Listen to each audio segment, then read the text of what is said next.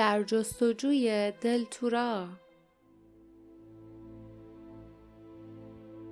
کتاب ششم هزار توی هیولا.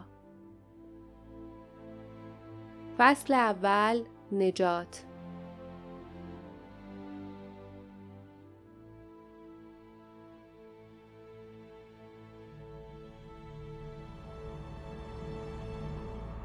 لیف، باردا و جاسمین با عجله و در سکوت از کوهستان وحشت به طرف رودخانه تور به راه افتادند و خوشحال بودند که شاخ و برگ درختان آنها را از آسمان مخفی می کند.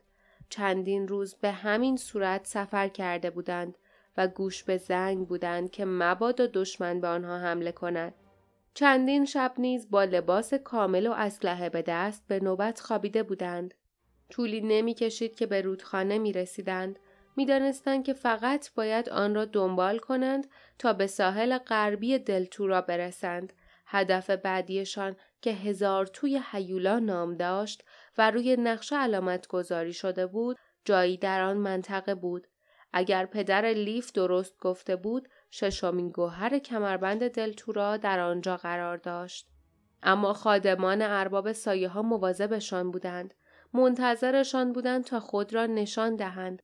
ارباب سایه ها می دانست که یاقوت زرد از جنگل های سکوت رو بوده شده است. یاقوت سرخ از دریاچه اشک و اوپال از شهر موشها. شاید هم اکنون حتی زنین شده بود که سنگ لاجورد نیز به نوبه خود از چنگ محافظ وحشتناکش در شنهای روان درآمده است. اگر کتوله های وحشتناک در فریب دادن او موفق می شدند مدتی طول می کشید تا او بفهمد که زمرد نیز به سرنوشت چهار گوهر دیگر دچار شده است.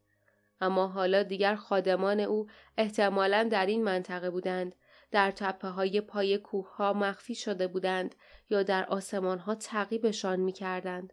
و دشمن از هزار توی حیولا و تمام جاده هایی که به آن سو می رفت به خوبی مراقبت می کرد تا گروهی را بیابد که مشخصاتشان مطابق با آنچه باشد که شنیده بودند.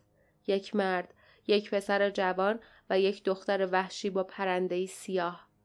لیف رو به جلو به کری نگاه کرد که با افسردگی کنار فیلی روی شانه جاسمین قوز کرده بود.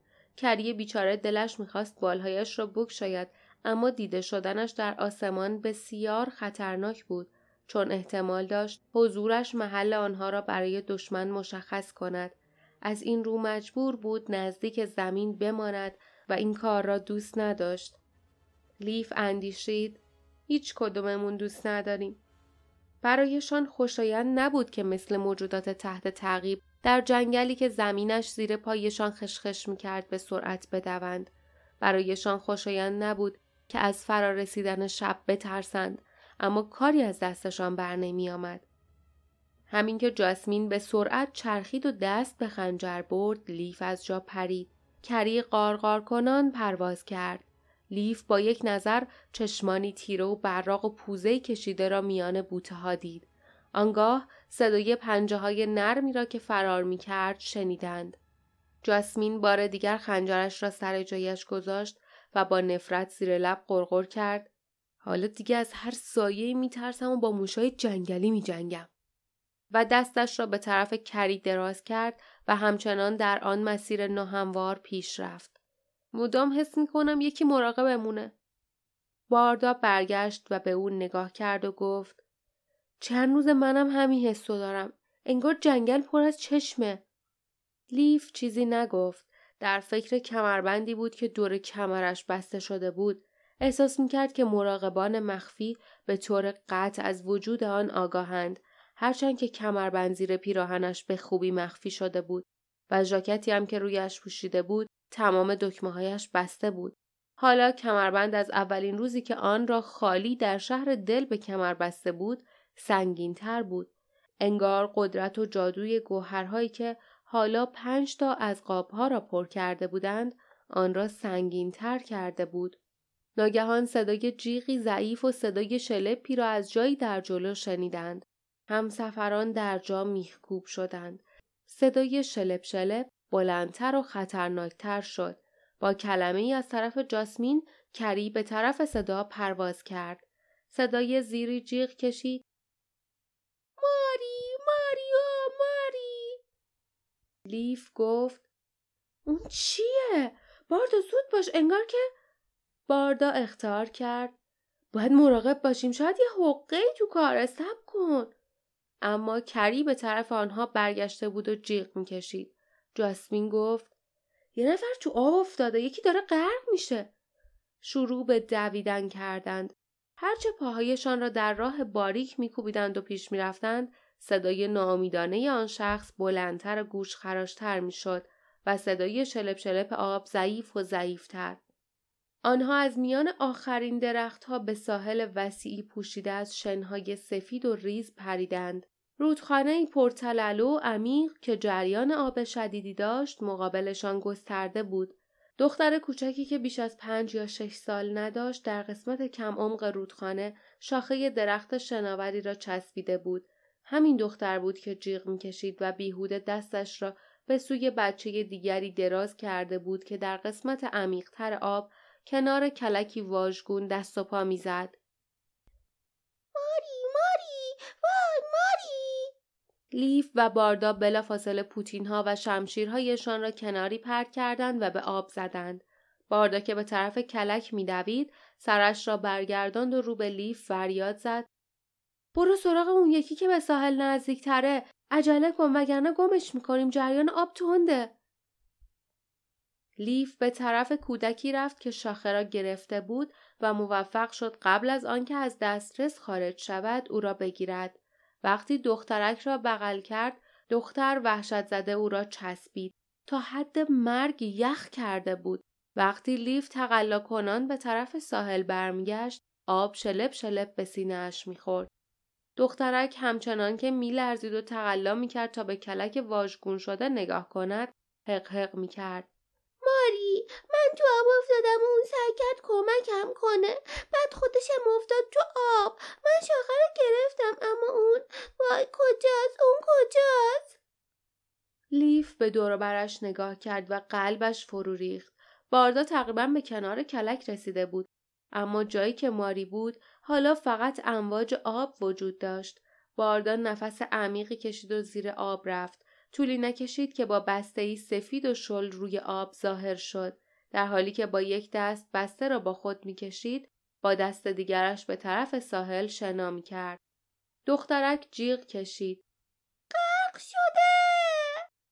لیف گفت نه مدت زیادی زیر آب نبوده حالش خوب میشه. این حرف را با لحنی اطمینان بخش به زبان آورد که خودش هم باور نداشت. همچنان که با آسودگی حس می کرد آب کم عمقتر می شود در آب پیش رفت تا به ساحل رسید. در آنجا جاسمین پتو به دست منتظرشان بود. جاسمین با اطمینان گفت من مواظب بشم برو به باردا کمک کن و پتو را دور دخترک پیچید. باردا همچنان آن بسته شل خیس را محکم گرفته بود. لیف وقتی به طرفش می‌رفت صدای جاسمین را شنید که می‌گفت من جاسمینم اینم فیلیو کری اسم تو چیه؟ دخترک گریه کرد. آیدا وای من از لب رودخونه ببر کنار دیگه دلم نمی‌خواد چشمم بهش بیفته. ماری غرق شده غرق شده. لیف بار دیگر در آب فرو رفت و به باردا کمک کرد تا آن بچه بیهوش را به ساحل بیاورند. او نیز همچون آیدا تا مغز استخوان یخ کرده بود. کودک را آرام روی زمین خواباندند. همین که لیف به دخترک نگاه کرد از تعجب نفسش بند آمد. موهای قهوه‌ای صاف، پوست لطیف و طلایی، چهره‌ای به شکل قلب، مژه های سیاه فرخورده. او دقیقا شبیه آیدا بود. حتی همان علامت قهوه‌ای کوچک روی گونه چپ را داشت و همان پیراهن ساده و سفید را پوشیده بود. آنها دوقلو بودند. تمام جزئیاتشان شبیه هم بود. دخترهای دوقلو آن هم به این کوچکی در این برهود چه کار می‌کردند؟ پدر و مادرشان کجا بودند؟ باردا ماری را به یک طرف گردانده و با چهره اخمو روی او خم شده بود. لیف آهسته گفت مرده؟ حالا که فهمیده بود دخترها دوقلو هستند چنین فکری حتی وحشتناکتر بود. تصورش هم وحشتناک بود که یکی از آنها تنها بماند. سرش را بالا کرد و وقتی دید جاسمین آیدا را که حق حق می کرد از کنار رودخانه به طرف درختان می برد خیالش آسوده شد. بعد همین که جاسمین کنار رفت تا بگذارد دخترک جلوتر از او برود لیف حرکت خفیفی را در بوته های به هم تنیده زیر درختان آن نزدیکی دید. قبل از آنکه لیف تکان بخورد یا فریادی به هشدار بکشد صدایی آمد و تیری در هوا پرتاب شد. تیر بر پشت آیدا نشست. او تلو تلو خورد و بدون هیچ فریادی با صورت به زمین افتاد. لیف با فریادی از سر خشم به طرف مهاجم پرید. شمشیرش در دسترسش نبود اما اهمیتی نمی‌داد. او چنان خشمگین و عصبی بود که اهمیتی نمی‌داد با دست خالی مبارزه می کند. بوته ها را کنار زد و خود را روی پسر موسیاهی انداخت که آنجا قوز کرده بود. با ضربه کمان مرگبار را از دست پسرک کناری انداخت و او را روی شنها پرت کرد. قاتل با سنگینی روی صورت فرود آمد. دستش زیر بدنش ماند و ناله کنان بی حرکت ماند. لیف سراغ شمشیرش رفت و آن را برداشت. صدایی در گوشهایش می قرید. وقتی بار دیگر دور خود چرخید حس ناخوشایندی در قلبش بود. پسرک ناله کنان به پشت قلتید. سعی کرد از جایش بلند شود اما با چهره که از درد در هم رفته بود دوباره به پشت افتاد. فریاد زد نمی‌بینی؟ اونا اول هستن اول آن وقت لیف صدای فریاد خفه باردا و جیغ جاسمین را شنید. سرش را بالا کرد. بدن آیدا ناپدید شده بود و ماری ماری کوچولو داشت از روی شنها بلند می‌شد. دخترک گلوی باردا را گرفته و انگشتان سفیدش را در گوشت بدن او فرو برده بود.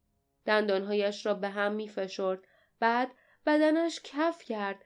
دراز و بزرگ شد تا به صورت شبه سفید و بلند و لرزانی درآمد که علامت سیاهی در وسط داشت و سری بی نهایت بزرگ همچون شعله شمعی که به طرز وحشتناکی سفید شده بود. چشمان آن شبه برافروخته و سرخ و دهانش حفره‌ای سیاه و بیدندان بود اما همین که باردا در زیر سنگینی آن موجود تلو تلو خورد و زمین افتاد مثل کودکی خندید